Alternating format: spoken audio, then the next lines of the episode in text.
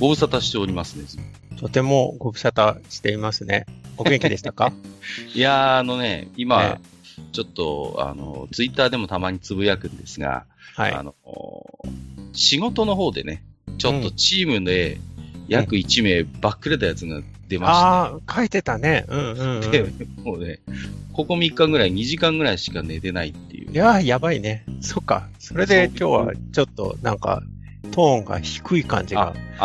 声の感じが多分ね、うん、まあ、調子は悪くないんですけど、多分もう年なので、うんうんうん、おそらく後から反動は来ると思いますが、まあ、ちょっとそんな疲れとハイテンションがない混ぜになったような、感じでね、ちょっと普段と雰囲気とか声のトーンが違うのは、まあ、そういうことでして、うん、まあ、それよりもですよ、ねずみさん。はい。活躍じゃないですか。聞いてますよ。活躍ですか。ああ。姫こと。ねえ。びっくりしました。はい。まあ、はい。そうですね。ナルト姫の執事見習いとして、今、活動を始めました。いやいやいや、最近ね、ねずみさんは、ちょっと、愚者の宮殿関連以外のね、ポッドキャストでご活躍されておりまして、まあ、ご存知の方もいると思うんですが、ナルト姫ごとという番組でね、ゲストとして何回かご参加されてましてね。はい。うん、ゲストじゃないらしいですよ。あ、そうなんですか？ゲストじゃないです。もうサブパーソナリティだったんですか？はい。もう、そうなった。それは。そうなりましたね。はい。この前めでたいのか、これは。わかんないけど。ドビンさんとイデオンの話をなんか。ああ、そうです、そうです。ねえ、はい。うん。イデオンはね、まあ、いいですよ、とても。最近ね、まあ、割とこう、まあ、未だに、こう、ゲームやってるんですけど、はい。こう、まあ、救いのないゲームって言ったらあれなんですけど、うんうん、なんかそういう、こう、ゲームをやることもあるんですよね。こう、はい、ラストオブアスとか、うん、あの辺のゲームってよくできてるんですけど、すごいシナリオがハードで、うん、あんまり登場人物もこう最終的にも報われないというか、もうなんかみんななんか死んでしまってみたいな、結構そういうハードなシナリオのゲームを遊ぶことがあるんですけど、うん、いつも思い出すのは、イデオンなんですよ。どうしてもね、おっさんなんで、はい、でまあイデオンってまあよく皆殺しの富野なんていうね、こう言われ方しますけれど。なんていうのかな。まあ、確かに悲劇ではあるんだけれども、うん、ある意味戦いの終わりがない世界において、うん、非常に陳腐な言い方をすると、まあ、ある種こう、死を迎えるっていうことが、うん、なんか時として救済になることって、まあ、あるじゃないですか。うん、そうですね。で、イデオンの世界ももしかしたら、うんなんか非常にこう、なんていうのかな、こう、あの戦いの果てに、うん、仮に勝利があったとして、うん、それがね、本当に登場人物らの、それが幸せにつながるのかと問われたときに、うん、やっぱりちょっとこう、割り切れない思いがあるんですよ。そうですね。うん、だから、まあ、いろんな事情があって、ああいう脚本になったっていうことは、まあ置いておいて、うんイデオンを最初に見たときって、わーっと私に思ったんですけど、はい。うん、まあ、これも一つの救済の物語なんだなって、こう、不思議な、こう、特進がいった部分があってね、自分の中で。うん。それゆえ、非常にこう、自分の気持ちの中に印象をつけられた、やっぱり作品で、うんうん、まあ、ねずみさんやドビーさんの、ね、うん、ナルト姫さんも含めて、うんイデオンのお話されてたんで、そんなちょっと自分の、初見の時の思いをね、はい、思い出させてくれたんで、本当にお礼を言いたいですね。あ、そうですか。うん。うん、正義ってなんだっていうのがすごいね。常に作品には付きまとうテーマですよね。そう、本当に。で信じているその正しさっていうものがお互いにぶつかり合っていて、でも本当の幸せになるというか、その平穏がやってくるためのその考えがね、ドビンさんもおっしゃってたけど、ボタンの掛け違い一つによってあれだけ大きくなってしまったっていうのがね、往々にして普通にまあ歴史上でもいっぱいあるわけじゃないですか。いや、我々の生きる世界でも、うん、決して珍しい話ではないと思う。そうですよね、本当に。僕が最近やってるゲームの一つで、まあ今大人気ですけど、ゴースト・オブ・ツシマがあるんですよ。はいはい、話題のね。うん、あれも同じですからね。あれは3つぐらいの考え方がなんか一緒になってるって感じがしますけどね。武士としてっていうそのね、考え方と、その上で生きる、その考えが変わっていくところと、もう一つ、猛虎が攻めてくるわけですから、猛虎の考えと、で、この三者とか、まああれだな、武士道と猛虎の考え方の間に挟まれた自分はどう生きるべきかっていうところがあるからね、またちょっと勢力図が変わってくるわけですけど、でも本当に正義ってなんだっていうね、話がすごく多くて、で、その果てはほとんど不幸なんですよね、他のゲームも。だから、本当に最近はなんかその不幸になっていくことが一つの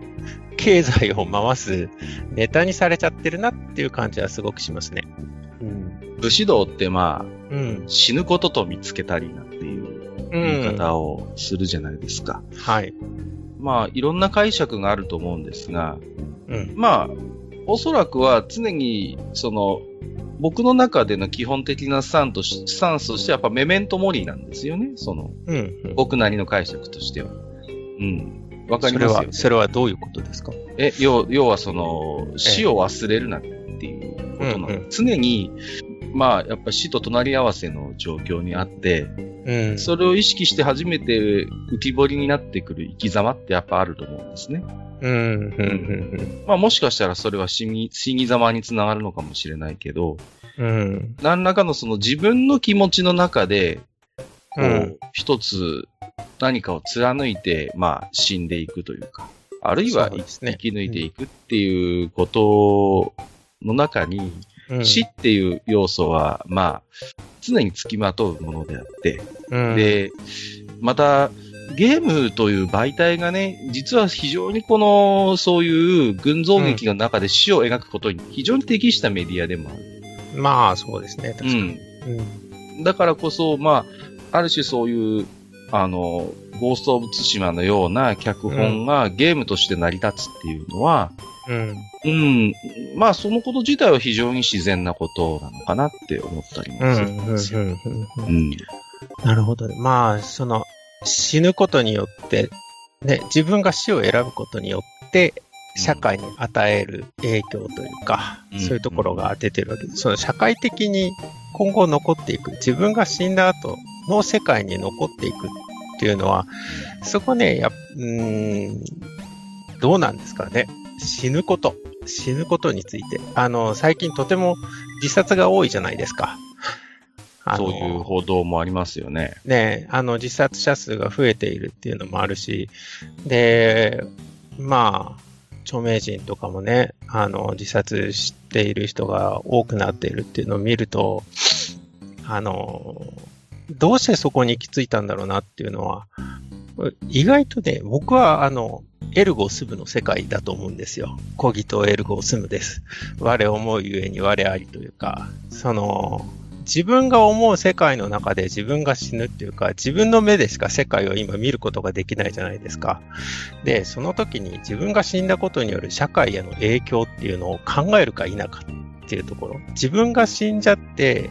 それによってこの世界もなくなってしまうんだみたいな考え方になれば、意外と死ってね、簡単に選びやすいのかもしれないってね、時々思っちゃいますね。うん、それはなんかでも分かる気がするんですよね、うんうん、なかなかリアルの人とのつながりが持てにくい時代にあっては、そうやっぱりどこまでも内向きな世界にどんどん入り込んでしまうというか、うんうん、で、まあ、確かにね、まあ、Zoom とかオンラインなんとかってありますけど、うん、まあ僕は、まあね、逆に言うとずっとそういう世界で仕事をしてきたんです。もう皆さんがやる前からもずっと僕は在宅でほぼ、もう、オンライン会議をし、チャットをし、仕事をしてきたんですけど、案外ね、やっぱりね、向く人向かない人ってやっぱりいるなっていうのは思うんです。こう、十何年リモートワークしてると。やっぱりリアルに集まって、顔つき合わせてああでもないこうでもないっていうプロジェクト進めるのが非常に得意で性に合ってる人もいれば、僕なんかは逆に多分十何年これで飯が食えてるってことは、まあそれなりに適性はあるんだろうなというこう、思いはあるんです。なるほどね。で、だから多くの人がこういやおうなくリモートワークとかそういうオンラインっていう環境に追い込まれたときに、やっぱりこう想像以上に答えてる人ってやっぱりいるんだろうなと思うんですよね。でしょうね。だからなんかそういうものに対して、なんていうのかな、何らかのやっぱり、つながりとかセーフティーネットみたいなものがあればなと思ったりするし、やっぱり。そういう時にこそ、まあ、例えば文化であったり、芸術であったり、ある種のその、人の営みの、その、美しさとか優しさみたいなものに触れることって、まあ、こういう時代だからこそ逆に、あ、それって人の引きちぎに実はすごい直結した、実は話であってっていうことを思う時があってね。で、まあ、強引に、話をこう持っていくと、まあ、ねずみさんっていうのは、まあ、いわばそういう、こう、まあね、ある種のその芸術表現の世界に身を置いているわけじゃないですか、お仕事として。そうですね。で、まあ、具体的なことはちょっと明かせませんけど、実は非常にねずみさんのいらっしゃる、その、コミュニティっていうか、その団体っていうのは、このコロナの世の中にあって、割と先進的な取り組みをしているところということで、僕も何度かテレビや新聞で特集してるのを見たこともあるし、ありがとうございます。随分、まあ、注目もされているじゃないですか。非常にこの新しい形を模索している。ところで非常に実は今、ねずみさんのいらっしゃるところっていうのは注目されていて、で、まあ、そのね、まさに現場にいるねずみさん、どういう思いで今お仕事してるのかなっていうことを、ちょっと聞いてみたいなっていう思いがあるんですけど。まあ、何から話しましょうかね。とても難しいんですけど、僕は、このね、コロナ禍っていう状況に今なってますけど、今、もうコロナ禍の中で、僕はもう4番目のクールに入ってる。4番目のフェーズに入ってるって僕は思ってるんですよ。で、それは順番に言うと、1番目から言うと、1番目はコロナによる、まあ日本では緊急事態宣言がありましたよね。その緊急事態宣言に入るまでとか直前のあたり。それが1個目。で、2個目が緊急事態宣言中の自粛中。3つ目が明けた直後。で、4つ目が今、コロナ、ウィズコロナって言われている中で、それが日常化していく状況。で、最後に来るのが、まあこれは先になりますけど、ワクチンができたら多分世界は変わっていくじゃないですか。また新たなフェーズには入っていくんでしょうね。でしょうね。それによって戻っていくと思うんですけど、元通りにはならないと思うんですよね。僕も完全にはもう元には戻らないと思う。そこの、になりたいけど戻れないその辛い時代っていうか、その中でのそのワクチンが入ることによる社会の化学反応っていうかね、それがね、どんどん変わってって、またそういう時代が来るだろうと、そのまた悩まされるというか、新しいことでさらに悩まされる時代が来て、で最後にそれが日常になって、日常というか平常ですね。それが平常って呼ばれちゃう、そういう時になったら、今度はそれを辛かったのも忘れて、その中でまた食える人が食っていく時代が来るんだろうなって思うんですよ。6つ目言っちゃいましたけど、6つ目はまあ5つ目と同じところだろうなって僕は思ってるんですけどね。まあ、でもいやおうなくこう工業を自粛せざるを得ない時期がまあありまして、はい。まあ、ねずみさん自身も非常に苦しい思いをした時期があってね、こう、たまにツイッターでうめき声みたいな、こう、つぶやきを見てて、ああ、しんどいだろうなと思って、こう、見てた時もあるんですけど、やっぱりその、ごめんね、普段そうやって表現をすることで、まあ、こう、収入、たつきを得る、まあ、ことをしている人たちが、その手段を断たれるっていうことは、まあ、なんていうのかな、その、会社員とかの人が出勤停止とか、っていうのとはまたちょっと違う話なんだろうなっていう想像があるんですよ、やっぱり。また、どっちがどうっていう話ではないんだけれども、そういう会社員の人が出勤ができないとか、お店をやってる人がお客さんを呼べないっていうのと、また表現の世界で、こう仕事をしてる人が表現をする場を設けられないっていうことはまたちょっと違う意味合いがあると思うんですが、このあたりとかはどうですか？それは緊急事態宣言で自粛している期間っていうのがもっと長かったらもっとやばかったと思いますよ。まあ今2020年の10月15日ですか、今日が今にあってこうヨーロッパがまたたくさんコロナの人が出てきて。で、今日出てるニュースとかだと、ロンドンで制限強化されて、で、他の家族と交流するときは絶対に外でしてくださいとか、屋内では絶対にやらないでくださいなんてニュースとかね、あと、まあ、他の国でもいっぱい出てますけども、まあ、ヨーロッパはまた新しい時代に入ると思うんですよ。2回目の自粛っていうのが、どう影響を与えるかっていうのもあるし、で、彼らの2回目とうちらがもし2回目あった時と多分2回目の感情は全然違うだろうなってのも思うんだけども、まあでもまだまだ影響しているところもあるわけですよね。で、日本の自粛生活がもっともっと伸びてたら多分ね、逆にね、文化は廃れてたと思います。ちょうどいい休み期間ぐらいになったというふうに考える人も世の中にはいるんじゃないかなって思ってて、で、まあ、その芸術関係者と言っても私の場合は実際にそれを模倣する人間ではないじゃないですか。そうですね。マネジメントする風の側なんですけども、そうすると2つの自分がいるんですよ。はい。団体に所属している自分と個人としてその模倣者たちとどういう風に接するかっていうのがね、また変わってくるんですよね。確かに団体なんだけども、で、正社員扱いになってれば、お金はもらえるわけじゃないですか。まあ、ね、その間。たとえ給与が減ったとしても。そうですね。その人たちはね、意外とね、助かっちゃってるっていうところはあるんですけども、でも、一方で、個人でやってる人っていっぱいいるわけですよね。フリーランスと呼ばれる人たちですよ。で、普段、私たち、じゃあ他のフリーランスの人たちに少しも仕事を頼んでないかって言ったら、それはとんでもない話で、すごくたくさんフリーランスの人にお世話になってるわけですよ。だけど、同じ仕事をして、今まで同じ歴史を歩んできて、ね、まあ、ある意味同じ釜の飯食ってるようなもんですよ。そういう人たちには自分たちで金が払えない。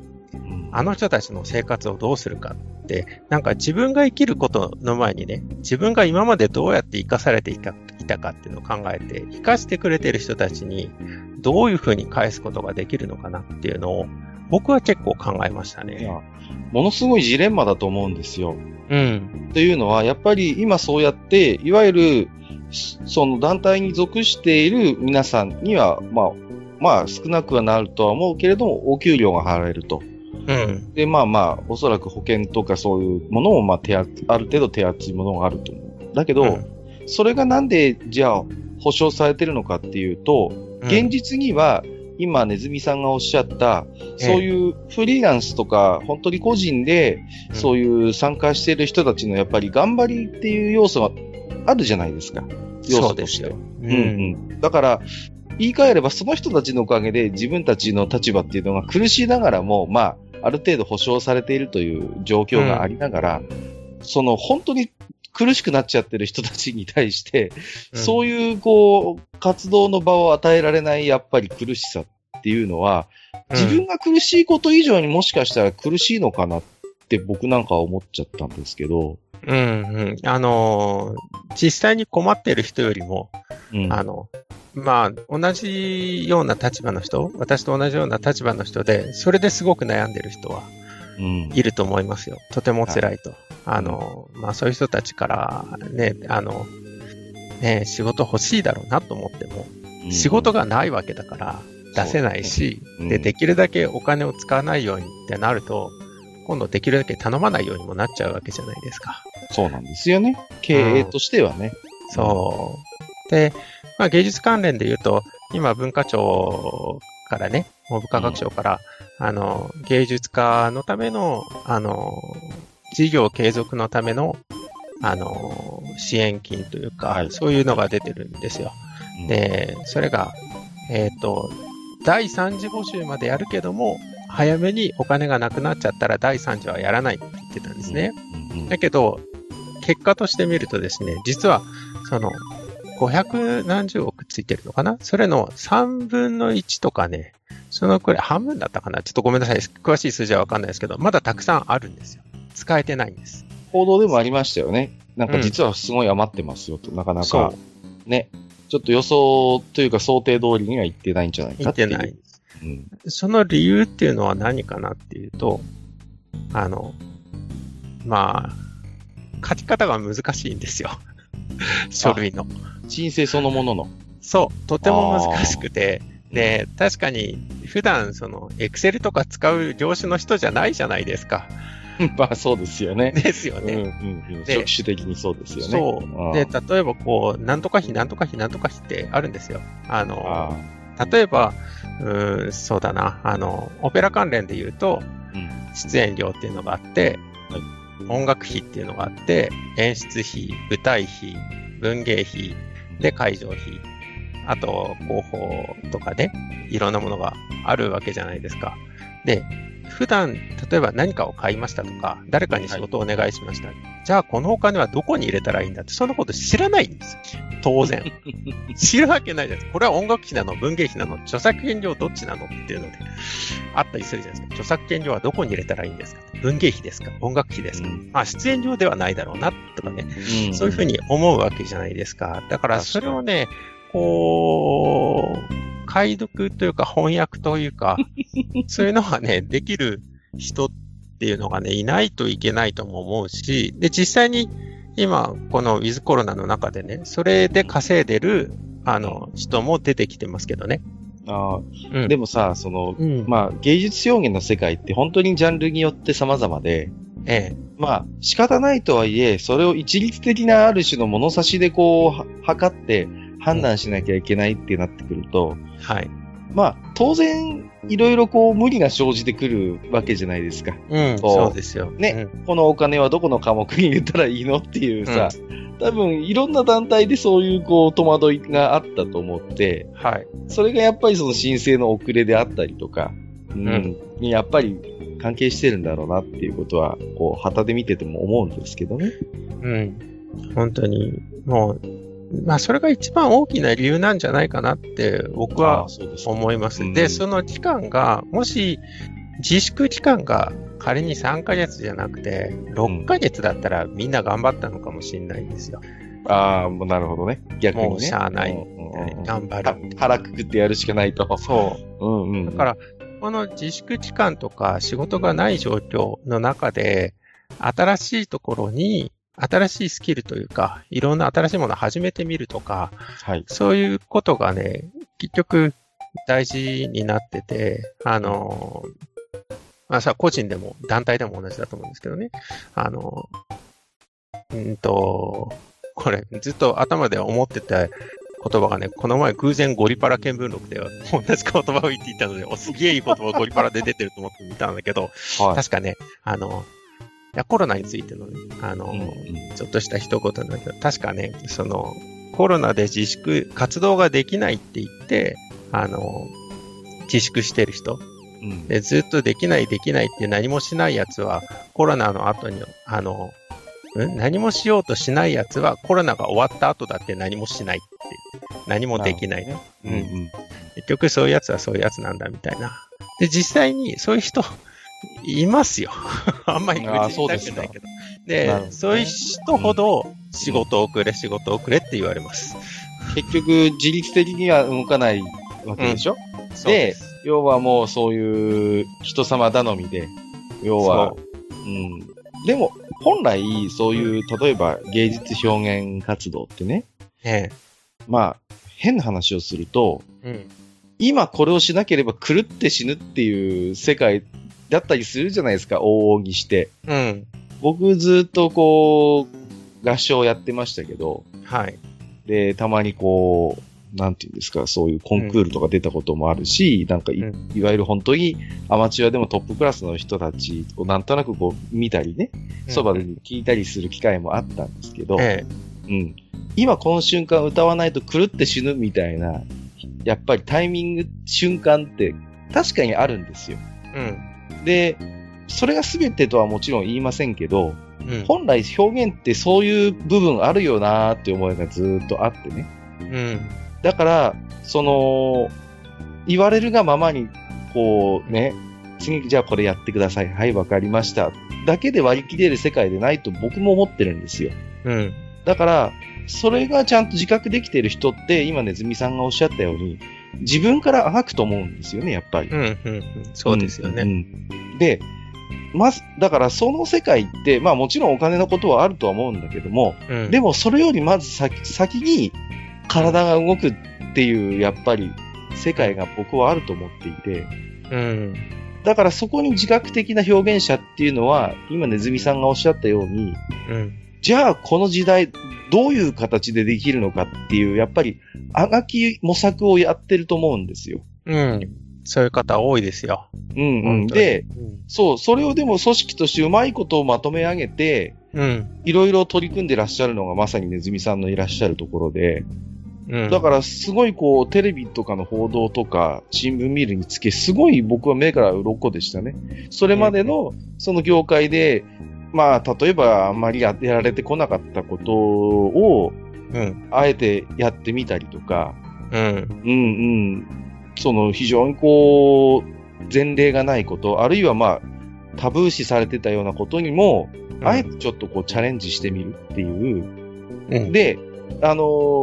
見てて思ったんですけど、はい、それって多分打率10割ではもちろんないと思うんですよ、うん、当然ですよね、はい、新たなことをやってるわけだから、うん、これはうまくいったなってこともあれば、これはちょっとダメだったねっていうこともあると思うんですよ。そうそう、あるんです。本当にたくさんあって、うん、で、自分たちでもね、うん、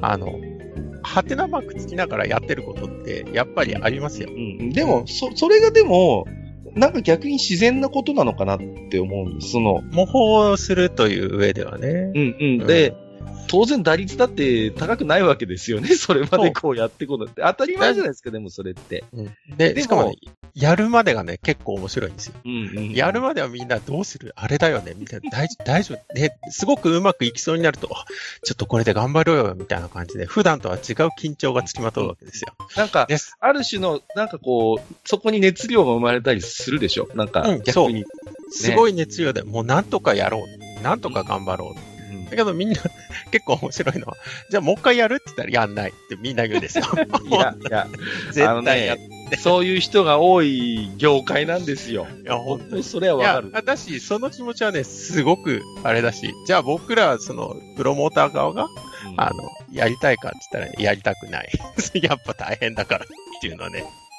でもあるなんか、うん、いや当事者であるねずみさんは本当に大変だと思うんだけど、そういうものをこう旗で見てる僕みたいな素人からするとね、うん、なんかそういうことをすることで、うん、普段だったらたまらないであろうこう知見とかが蓄積してると思うんですよ、今現在進行形で、うんうん、それって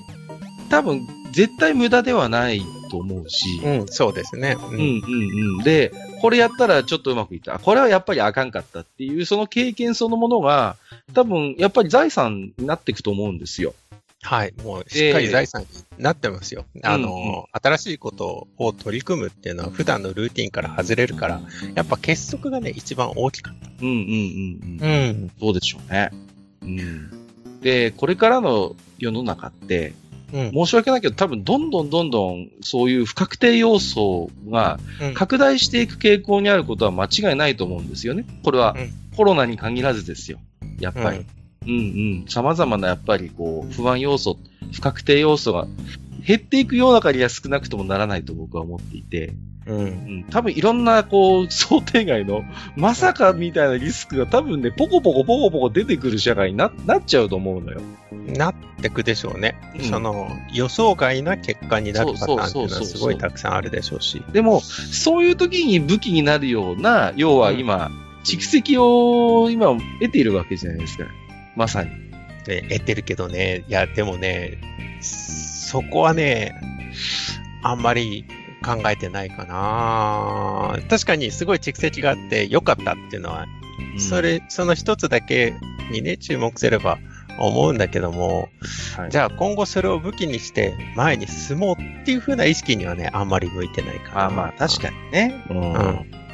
難しいところだと思うんですよね。その、流動性とやっぱり固定化みたいなもの、両方にやっぱり価値があって、こういう世の中であればやっぱりその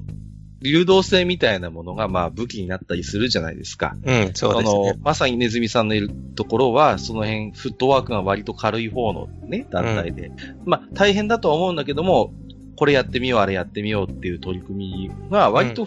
まあ僕が見る限りでは他のところよりもフットワーク軽くできてるように思うんですよ。それにはだから、まさに流動性のメリットですよね。でも、ある意味でも固定化にもやっぱりメリットがあって、例えば地道に定期的にこ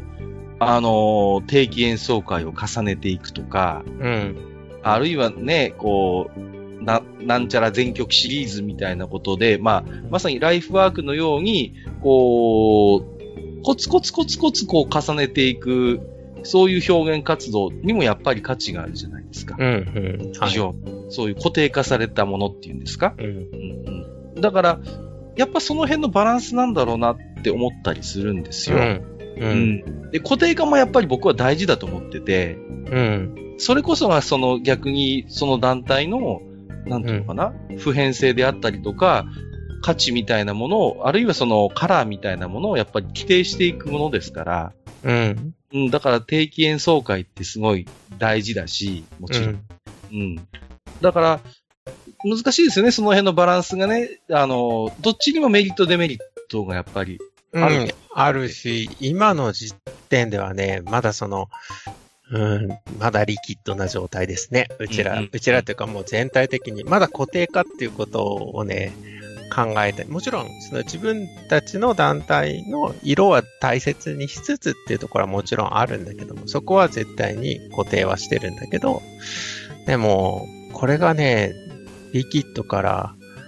固まっていくっていうのはね、まだ先じゃないかな。それはまだまだそういうフェーズにはないという。だと思います。まあそう感じてないところもあるかもしれないけども、一つキーになるのは、あれですよ。海外から人が入ってこられるかどうか。そこですよね。まだまだ、ちょっと先が見えない状況でね、もうすぐ解除されるなんて話もありますけども、じゃあ、欧州の方は今あんなに人が出てるのに大丈夫なのかとか。そうですよね。そういう問題もあるし。でも、こう、できるかできないかは別として、やっぱりオリンピックをやりたいっていう気持ちもあるし、国にね。そうですよね。国は絶対にやるんだって、ネガティブなことをほとんど言わずにやるんだっていう風な形でいるのはすごく強いなって僕は思うんですよ。本当は僕は少しでもこういう不安要素はあるけども、行きますみたいな感じで言ったら、すごくみんなはついてきてくれるだろうに、言い方がうまくないなって僕は思いながら見てるんですけど、その、割とね、社会との戦いになっていくと思うんですよ。超えるべきハードルが2つ僕はあると思うんですけど、それは1つは科学的な安全性と社会的な安全性っていうその2つかなって思ってて、まあ、科学的な安全性はね、その今飛沫がどうだとかそういう話があって、でそれでどうしたらうつさないようにできるかっていうふうに考えてるわけですけど、そもそもお客さんを呼ぶという時点でもうものすごい人が集まって密な状態なわけですから、はいね、そこで科学的な、ね、安全性の根拠っていうのはやっぱりこれからもずっと模索していかないといけないだろうし、うん、でそれはやっぱり持ち屋でうちらがそんなに口を出してはいけないところじゃないかなって、それはもう国とか他のいろんな協会とかから出てるそのレギュレーションですよね。それを遵守してどういうふうにじゃあ今できるか、その中でどんな面白いものができるかって考えながらやってるんですけど、ね、うん、ちょっとごめんね、はい、オリンピックって、うん、まあ見方を変えれば、うん、要は国や東京都が、うん、もう工業を打ってるようなもんじゃないですか、うん、一大工業ね、うん、そういう見方もできるじゃないですか、うん、だからそのねずみさんがおっしゃったことですごい共感できるのは、うん、じゃあこういう時代になりましたと、うん、で工業主としてどういう立ち回りをしなきゃいけないかっていう時に、うん、まあやっぱりそのこういう時代だからこそ意味があるんだっていう、そういうこう響く言葉を持ち合わせてないのかなっていうことを思ったりすることもあるんですよね、僕もね、うんうん、スローガンですよね。そうそう、うん、だこういう時だからこそじゃあオリンピックあるいはスポーツというものにどういう価値を見出していくのか、うん、っていうやっぱりメッセージが、まあ僕が受け取るのが下手くそなだけかもしれないけど、うん、そういう言葉が見えてこないんですよね。だから科学的な部分の話はポコポコきますよ。ね、うん。だけど、それも大事なんだけど、一方で工業主は、この工業をやっぱ成功させる必要があるわけだから、うん、ただ、人間論としてできます、できませんっていう話じゃなくて、うん、じゃあこういう時代にじゃあオリンピックってどういう意味を持つんだろうね。スポーツってどういう価値を今見出せるんだろうねっていうメッセージがやっぱり僕は足りないように思うんですよ。うん、まあ、もちろんね、これは一つの見方にはしか過ぎないんだろうけれども。うん、だけど、ねずみさんのいらっしゃるところの活動って今それをまさにやってるじゃないですか。こういう不確定な時代にあって、うん、じゃあ芸術活動、表現活動っていうのはどういう意味をそこに見出せるのか、うん、どこにそういう価値を見出すのかっ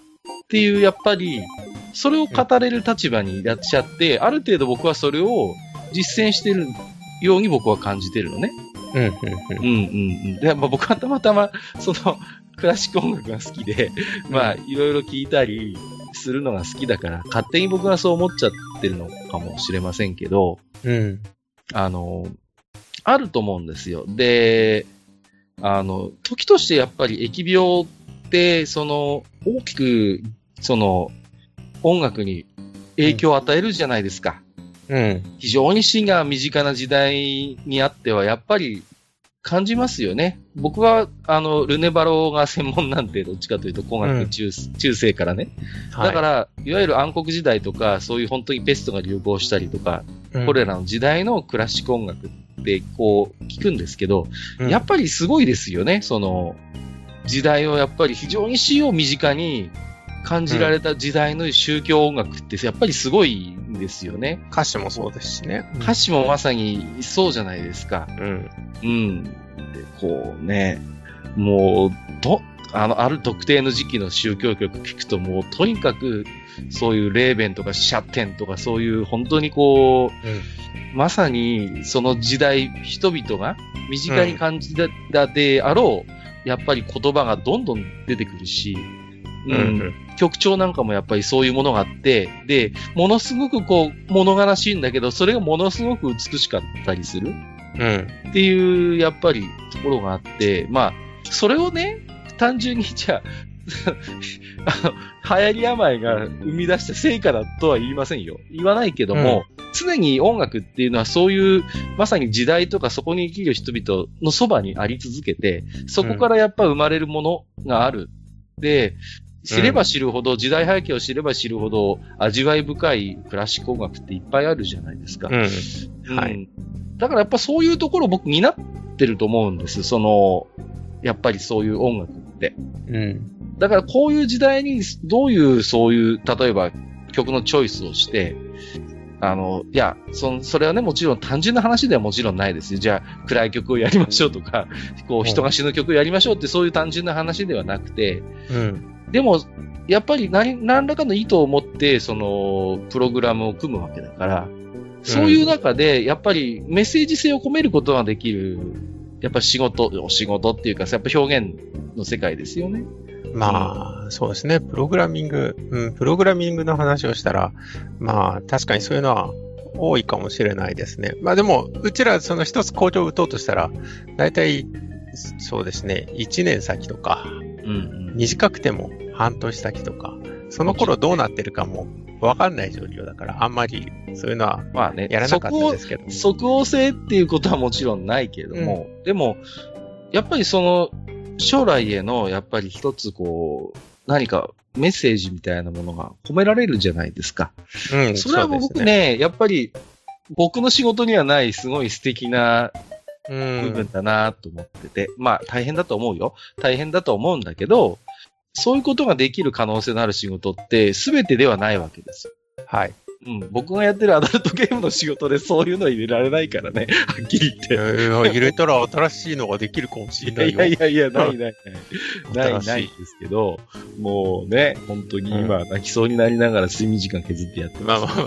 まあ、でもやっぱりそういうことができるし、わかる人にはわかる世界みたいな。まあ、それが別に排他性ってことではなくて、うん、なんかそういうものをこう込められたりできる仕事、うん、でやっぱり素直に素敵だなって思うところもあるし、ありがとうございます、うん、そう言ってもらえるともうとても嬉しいけど、まあ難しいですね、本当に、まあ、難しいと思う。それがねずっとね焼き増しされていくと、うん、今度それによる疲れっていうのが出てくるんですよ。これ近い例だと僕は思ってるんだけど、ひょっとしたら違うかもしれないんだけども、震災の時に、訪問して演奏する方って結構いらっしゃったじゃないですか。はいはい、ありましたよね。で、もう、毎回ふるさとを聞かされると。あ、はいはいはいはい。で、それで、初めのうちはみんな喜んで涙してたのが、どんどんもう聞きたくないって、逆に辛いのを思い出しちゃうから聞きたくないっていうね。状況になったりとかね、そういう意味でね、プログラミングっていうのは結構、割と早く、生臭い匂いがしちゃうんですよ。早めに腐っちゃうんですよ。生物として。それがね、難しいなっていうのは、確かにね、あったりしますね。難しいですよね。芸術表現の世界って、うん、まあ、いろんな要素があると思うんですけど、一つには必ずあると思うのは、この今の辛い思いをひと時でも忘れさせてくれっていうニーズは当然あるじゃないですか。そうですね、うんうん、この瞬間だけでも少しこの辛い現実を忘れたい、うん、ちょっとこの現実逃避したいっていうのは確実にニーズとしてあると思っていて、うん、そういう人たちにしてみれば、なんでわざわざそんな思い出させるようなものをっていうのふうにね、うん、なっちゃうところがね、あったりするから。まあでも、あの頃のふるさとのようにね、いろんなものがわーって出てるものではないから、今は大丈夫だけど、まあそこでちょっと気にしたりするなっていうのはあったなと思って。うん。はいはいはい。そうね。